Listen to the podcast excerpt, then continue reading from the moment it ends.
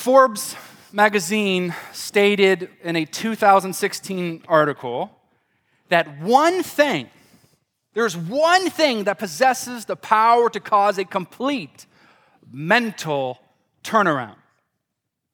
They said this one thing sparks curiosity, and curiosity creates ideas, and ideas leads to innovation. What was this one powerful thing? It was the power of a question. It's a question. The one who asks the question possesses the power for complete mental turnaround. Today, we see this exact interplay between our Lord and a lawyer. Jesus Christ, within the Gospel of Luke, is not only asked a powerful question, but I would say here today before all of you, that is probably one of the most important questions any person alive could possibly ask. Now, before we go over the question, I just want to take a moment to at least dialogue, because if you had a chance to talk or to ask Jesus, as this lawyer did, anything in the world, what might it be? Is it simply, who's going to win the Super Bowl? Or is it, why do cows graze north and south only? Did you know that? When they eat, they only face north or south? Who wants to ask Jesus that now? I do. They won't face east or west, north or south only. Freaky little cows. I don't get it. But I'm assuming many want to ask things along the lines of, excuse me, Jesus, where do you stand on homosexuality? Excuse me, Jesus, where do you stand on things like abortion? And etc. See, all of those are very solid questions. All of those are very powerful questions. But I think this lawyer that we are going to read today takes the cake. So let's read it together. Luke chapter 10, starting in verse 25. And behold, a lawyer stirred up to put him to the test, saying, and here it is, "Teacher, what shall I do to inherit eternal life?" What do I got to do to get into heaven? Cough it up, Jesus. Don't we all want to know this? If there's any at least unchristian here today, aren't you at least curious? Because however Christ answers this question, we all need to leave immediately this place right now and make sure we go and do that. We need to check that box immediately to whatever Jesus' answer is, and then we need to get on with our life. So let's see what this all-important answer is to this question. Look at verse 26. And Jesus, he said to him, well, "You're the expert. What is written in the law? How do you read it?" Tricky Jesus. How do you read it? So let's get the full picture here. We cannot merely think that this lawyer that we have before us today is like John Mulroney. See? We can't think he's like that type of lawyer. We can't think he's like My Cousin Vinny type of a lawyer, okay? Lawyers then were advocates for the law, just like John Mulroney here is today. But what makes them different from our lawyers, it was that very law that they were advocating for was the law of God. So this lawyer is more like a theologian. He's a brilliant seminary professor. He's a biblical scholar type. So basically, Jesus puts the ball back in his court, and he says, no, you tell me, Dr. Bible Thumper, how does one get eternity? Verse 27, and he answered, this being the lawyer, "You shall love the Lord your God with all of your heart, and with all of your soul, and with all of your strength, and with all of your mind, and your neighbor as yourself." And he said to him, "You have answered correctly. Do this, and you will live." You guys freaking out right now? Do you know what this is? Do you know what this means? Holy smokes. Jesus just gave us the golden key to eternity's gate. All of us. Simply love God and love other people. Boom, shakalaka. Are you kidding me? Let's pray. Go home, mow your neighbor's lawn, and enjoy heaven. Right? I mean, that's probably exactly how I would have handled it. Thanks, Jesus. I would have just taken off. But let's read how this lawyer, basically skips home happy and lives forever. Look at verse 29. He's going to be so pumped. He's going to leave. But he, desiring to justify himself, said to Jesus, well, and who is my neighbor? And who is my neighbor? Friends, something is off with these questions, with this boxing match of questions. There's something off. This lawyer is smarter than that. So you see, he wants a legal definition. He's like all of us. We live in a time, we live in a culture, we live in a country where we desire to define every little thing. Let's DTR that. Let's DTR our food. Let's DTR our Netflix. Let's DTR that couple. Everything needs to be defined. We have to label everything. It's either this or it's either that. There is no middle with us. The color gray does not exist within our little world. And we do that with our politics, and we do that with our careers, we do that with our theology, and we so badly want to do that with our faith. God, am I supposed to do this or that? God, can you just tell me what lesson I'm supposed to learn in this hardship? God, can you just tell me how to get to paradise and get past this whole serving you life discipleship thing? So for this lawyer, he wants boundaries. Who is my neighbor? But in order to answer that question, Jesus decides to tell a story. But not just any story. He tells probably one of the most famous parables ever told. And there's so much we could do 1,000 sermons on this parable. It's so rich. But this parable, if he was Spielberg, this would be his Jaws. This is how big this parable is. It's his blockbuster. And this parable is known as the Good Samaritan. A sure guarantee that everyone in this room has probably heard it at some point or another. Now, if you'll allow me, I want to read almost all of it because it has to be read this way in order to get its fullest of impact, okay? So starting in verse 30, we're going to read a handful of verses. Bear with me. It's chunky, but we can do it. We're adults. Verse 30. And Jesus replied, a man was going down to Jerusalem, to Jericho, and he fell among robbers, who stripped him and beat him and departed, leaving him half dead. Now by chance, a priest was going down that road, and when he saw him, he passed by on the other side. So likewise, a Levite, when he came to the place and saw him, passed by on the other side. But a Samaritan, as he journeyed, came to where he was, and when he saw him, he what? Had compassion. Verse 34, he went to him and bound up his wounds, pouring on oil and wine. Then he set him on his own animal and brought him to an inn and took care of him. And the next day he took out 2 denarii and gave them to the innkeeper, saying, take care of him, and whatever more you spend, I will repay you when I come back. Which of these 3 do you think proved to be a neighbor to the man who fell among the robbers? Did you notice the subtle shift in what Jesus did? Anybody pick up on it? The lawyer asked, who is my neighbor?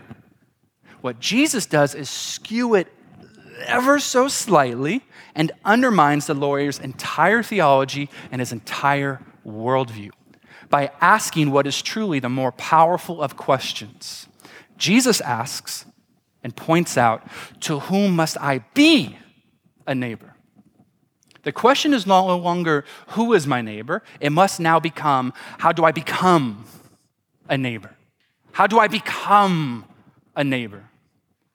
That's a question that causes complete mental turnaround. This changes everything for the lawyer then, and I would say for each and every one of us, including me in this room. Like Lorenzo said, 4 weeks ago, we started a short series on the image of God, one of the most crucial and fundamental doctrines within all of the Bibles that you are holding. And we took time to lift high that doctrine in both the area of diversity and racism. We took time to lift it high in abortion and the unborn.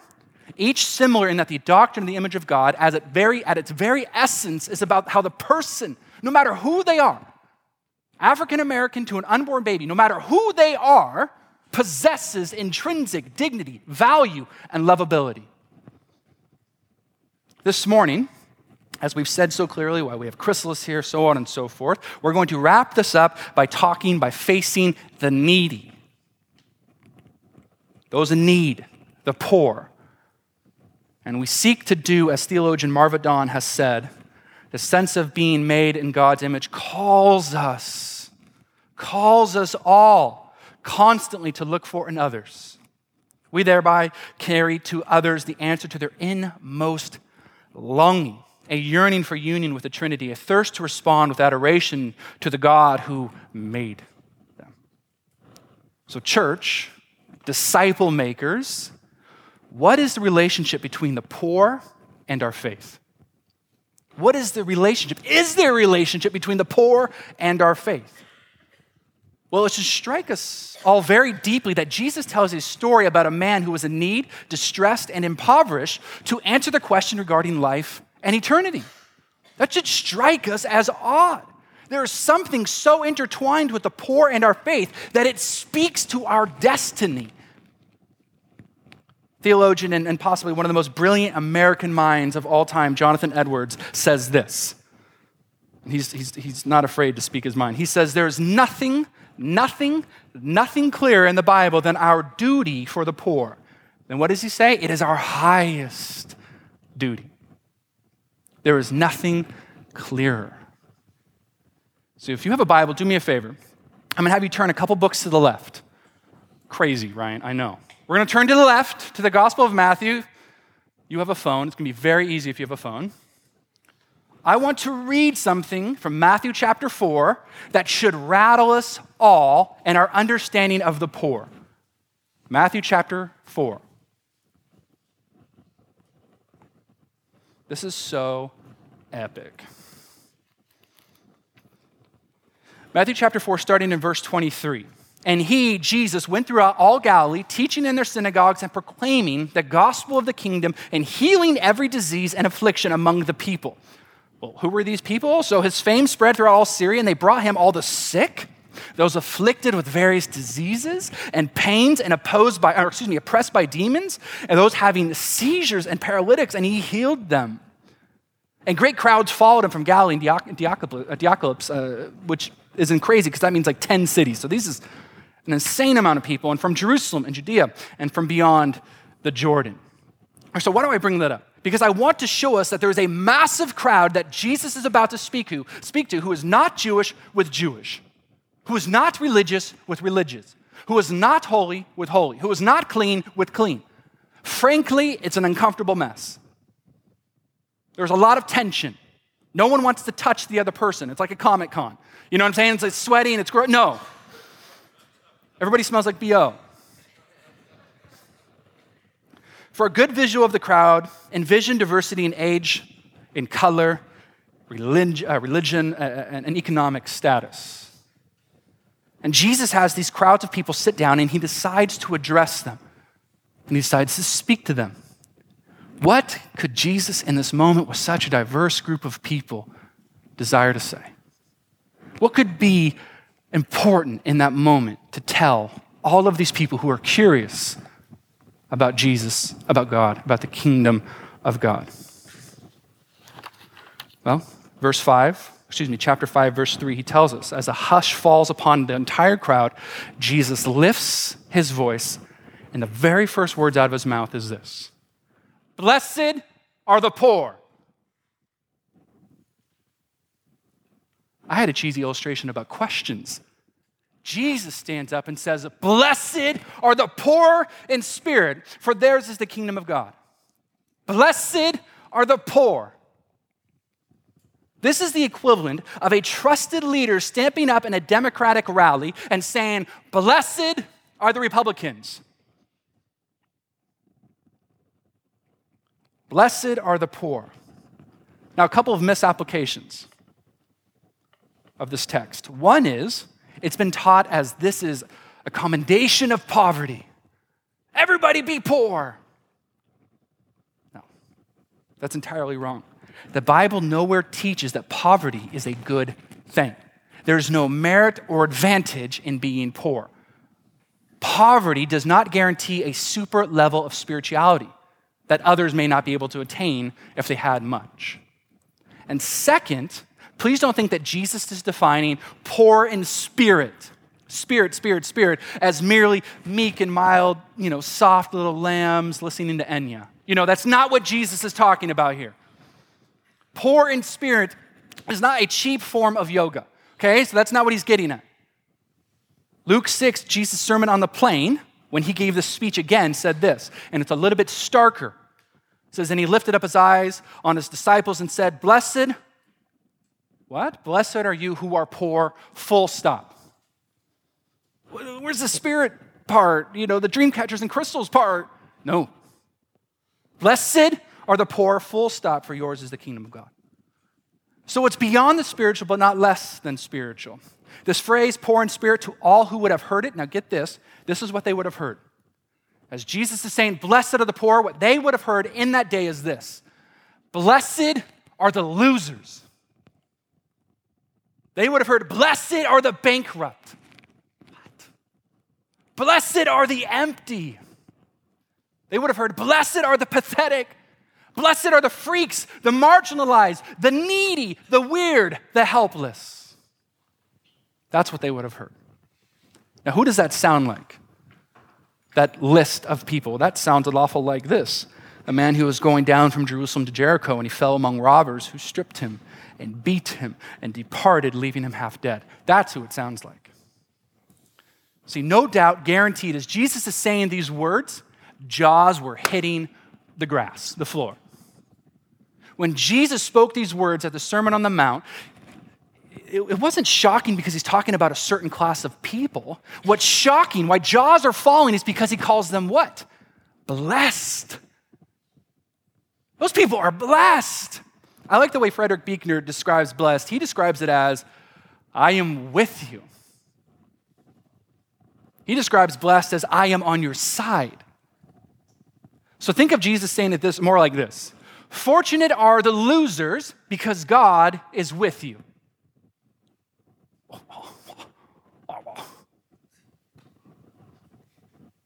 Isn't this, in my opinion, the nature of what the Good Samaritan parable is? A witness. It's a witness, a standing in solidarity with the needy, a being on the side of the bankrupt, the empty, the helpless. Actually, it's painted so vividly in the Good Samaritan that Jesus chose to use two examples of people who chose not to be with the needy. Luke 10, chapter 31. Now by chance, a priest was going down that road, and when he saw him, he passed by on the other side. So likewise, a Levite. A Levite, it's like a junior priest. Surely these priests / pastors can't help because they're on their way to worship God. Right? They can't touch a poor man, not due to religious, rituals. They don't know who he is. Someone else will come along. These pastors, these religious, these spiritual people, he's dirty. We have a schedule to keep, and maybe even these priests' thoughts in their mind that possibly he could have deserved it. He may have gotten in people's way. Our hearts are so good at least I know mine is, perfectly setting in place like these self-justification blocks.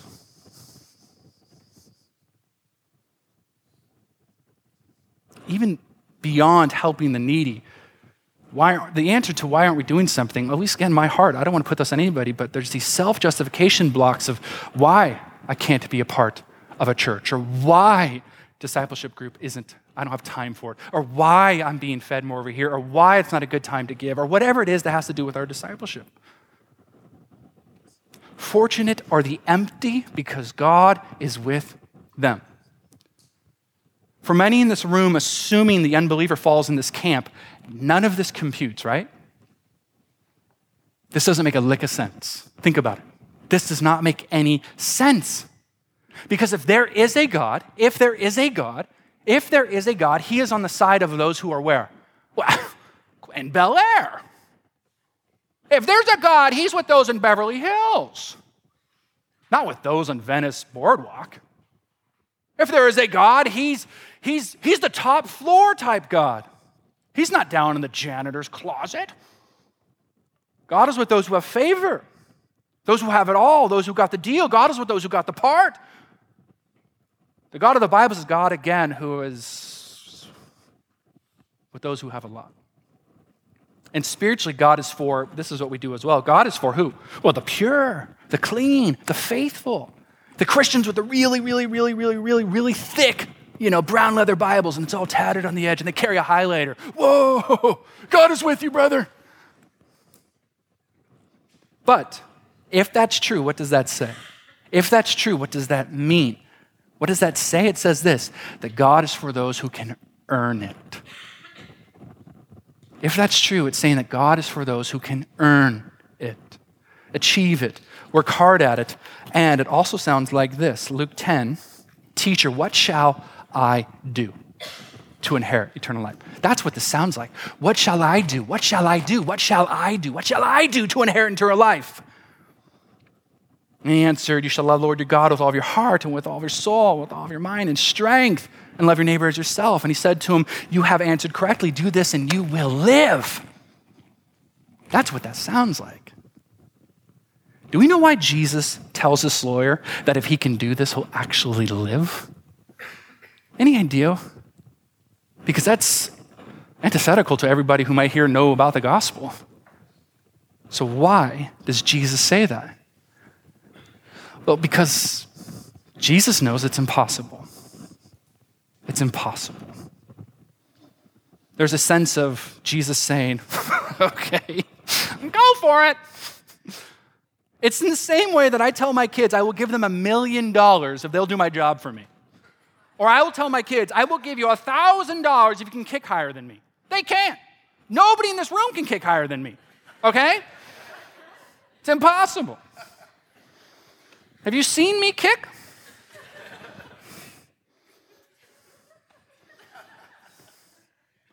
So do it. Prove it. So to love God and love others, yes, to love God and love others. Sure, there will be moments when we truly do love from the most purest of moments, and we truly do love others from the most purest of hearts. But to love God with all of your heart, your mind, your soul, your strength, this is known as the most important command given within the Bible. Do you guys realize that? Do we realize that? This right here. Do you know why? Because it's the law we break if we break any other law. This is at the core of every other command and law. So when Jesus is telling a lawyer, love God with all your soul, mind, strength, heart, what he's saying is, keep this one perfect. What he's telling this lawyer is, you keep this perfect and you will never, ever, ever sin a day in your life. What Jesus is telling this lawyer is, if you keep this perfectly, you do not need me. But if you can remember, as Jesus got done saying that, Jesus proceeded to tell a story about a man in a ditch who needs. Hopefully we're starting to pick up on this, that we are not the Samaritan. Got it, Casey, be the good Samaritan. No, we're not even the priest or the Levite. We are all the needy, beaten, bloody, disregarded, helpless, empty person. Welcome to Collective Church, if this is your first time here. The Good Samaritan is a figure who looks after a beaten, broken individual. This Good Samaritan's compassion, his compassionate generosity has saved this person from death. No doubt, if this person didn't have his debts paid for by the Samaritan, then he would have woken up going, I can't pay for any of this, and would have been sold into slavery to pay off his debts. So then, this Good Samaritan saved him from shame as he was lying there naked and bloody. He saved him from slavery and from death. So to take a syringe and to extract from this parable the gospel, the good news of Jesus, what we have here in essence is a God who comes to broken people, those who can't love perfectly, who is condemned to death, who binds up our wounds, who saves us from death, and gives us eternal freedom by paying our eternal debts. This, my friends, is Jesus Christ, the ultimate Good Samaritan. And what I love is Jesus just doesn't ask the question, to whom can I be a neighbor? You know what Jesus does? He becomes a neighbor. He becomes a neighbor as a poor man. Jesus just doesn't move into the neighborhood and all of a sudden live on the top floor. Jesus becomes a neighbor in the most needy, helpless, empty of ways. Don't believe me? When he came, he was born in a feeding trough. At his circumcision, his parents could only pay what was required of the poorest of poor. Christ even saying the words to other people, foxes have holes, birds of the air have nests, but the Son of Man has no place to lay his head. That is poverty. He spent his life borrowing boats. At the end of his life, he rode into Jerusalem on what? A borrowed donkey. He spent his last evening in a borrowed room. And when he was being tortured, soldiers cast lots for his last possession, his robe. He literally had nothing left. And when he died, he was laid in a borrowed tomb. Knowing that, how do we feel that we could ever look at the helpless or the empty or the needy or the impoverished the same way again? Not only was Jesus Christ actually poor, but get this, and this should melt our noodles. Jesus takes it a notch further, and this is where Christ penetrates the gospel into our hearts. Not for guilt, but for gratitude. Not for shame, but to bless us for our blessing. And I want to allow these words to hit us like a freight train. Here's what Jesus says in Matthew chapter 25. Christ identifies with every needy, empty, and helpless by saying, whatever you do to the least of these, you do to me. There is a terrifying, heart-wrenching account told from one of the Nazi death camps where a prisoner had escaped, and in retaliation, the Nazis took a child, a young boy, and what they did is they hung him publicly. They hung him publicly, and they made every man, every Hebrew, Jewish man, woman, and child watch.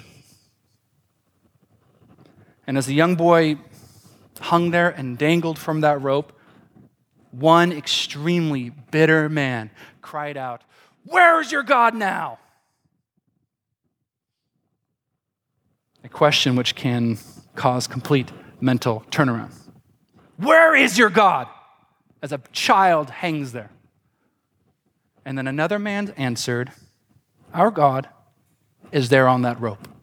That's where our God is. Whatever so you do to the least of these, you do to me. God in Christ presents an incredible challenge and comfort.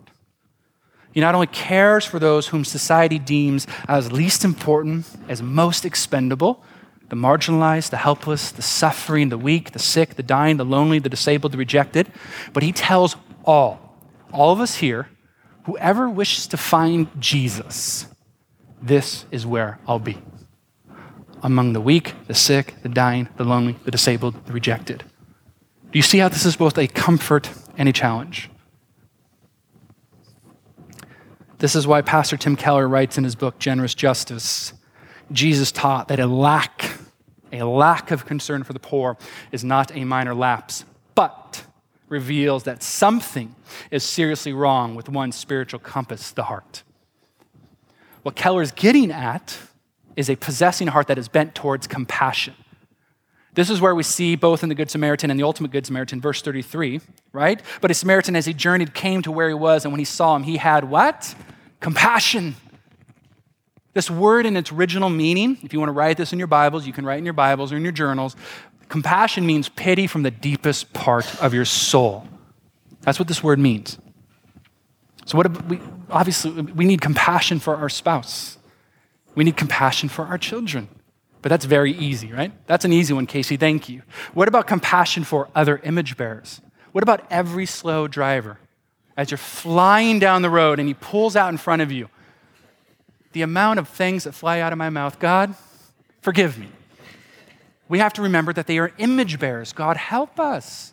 Compassion for the person who's in front of us at the checkout line, who cannot figure out the system. Compassion, or how about this? We get those. But what about compassion for those who have hurt you? Every single one of us, what we have in common is the universal language is we've all been burnt. We've all been hurt. We've all been, What about compassion for those who have betrayed us?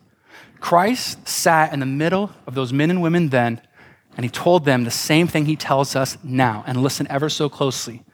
For all of those who have ever had an abortion, for all of those who have ever been a victim, who are addicted, who are furious, who have been abandoned, and who want to quit, for all of those who struggle, the kingdom of God is for you. Blessed are those who have no reason whatsoever to be blessed. Compassion for other image bearers cannot be a guilt-releasing religious duty. Do not go sign up for Chrysalis because it's a guilt-free duty type thing that we should just do because your pastors are saying, We will burn out. We'll be no good to Chrysalis. We'll be no good to the people around us. We will begin to resent the church or even the gospel. I think the greatest thing that those needy image bearers have to offer us Christians, who I'd say is the vast fortunate, this is what every single needy person, the empty, here's the best thing they can offer us. Nothing. They can't offer us a single thing. And that is perfect.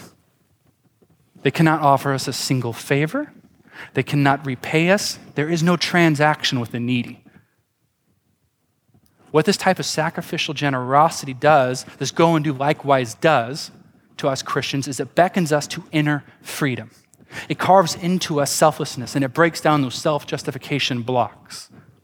And if you don't believe me, Jesus said this himself. Luke 14 should be on the screen. But when you give a feast, hey, you're going to throw a party, invite the poor, the crippled, the lame, the blind. And why? You will be blessed. Why? Because they cannot repay you. You will be blessed. God is on your side. Now, I struggled because part of me today wanted to talk a lot about poverty alleviation and talk about different stats, different documentaries, and different things like that. But I felt the Lord at 2 a.m. this morning just wanted to sort of keep this where this is at. And again, I wish as much as I possibly could that we could talk about all the millions of different ways to help and moral proximity, so on and so forth. We're so grateful for Chrysalis and the incredible work they're doing and to partner alongside. That story of Michael, that is fruit to your account. Do you understand? So we're so grateful for that. But the more I sat with these scriptures, the more I felt that what needed to be communicated today regarding poverty alleviation in us as image bearers is igniting God-given dignity into the hearts of the poor, empowering them by seeing them, empowering by interacting with them, empowering by loving them to become who God created them to be, divine representations and reflections. See, all efforts from us as a church must transcend the monetary. See, if someone has an immediate need, of course, help. We should, we must. But we as a church have been talking about since January 1st, right, Bryce? Since January 1st, love greatly. And if somebody needs advocacy, love doesn't stay silent or keep a low profile or play it safe. A compassionate love, like we've been talking about, what does it do? It acts. This is what Christians do and have done for those around them in need for centuries. I'm going to share this and then we'll wrap it up. But I love this, that we actually have record of when the Roman emperor, Julian, was seeking to repaganize Rome. It's like, we got to get it back. He wants to repaganize Rome, but we have a writing from the 4th century with these embittered words about the progress of Christianity. Because Christianity then was this like Jumanji stampede as it pulled people away from Roman gods continually.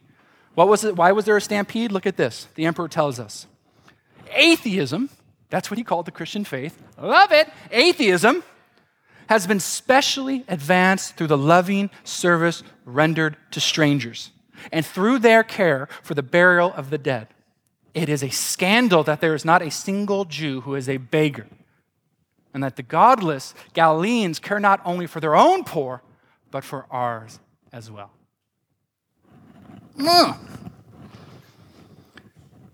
So as outsiders now, like then, look at Christians, look at the church who care for the poor, they can't help but question, why?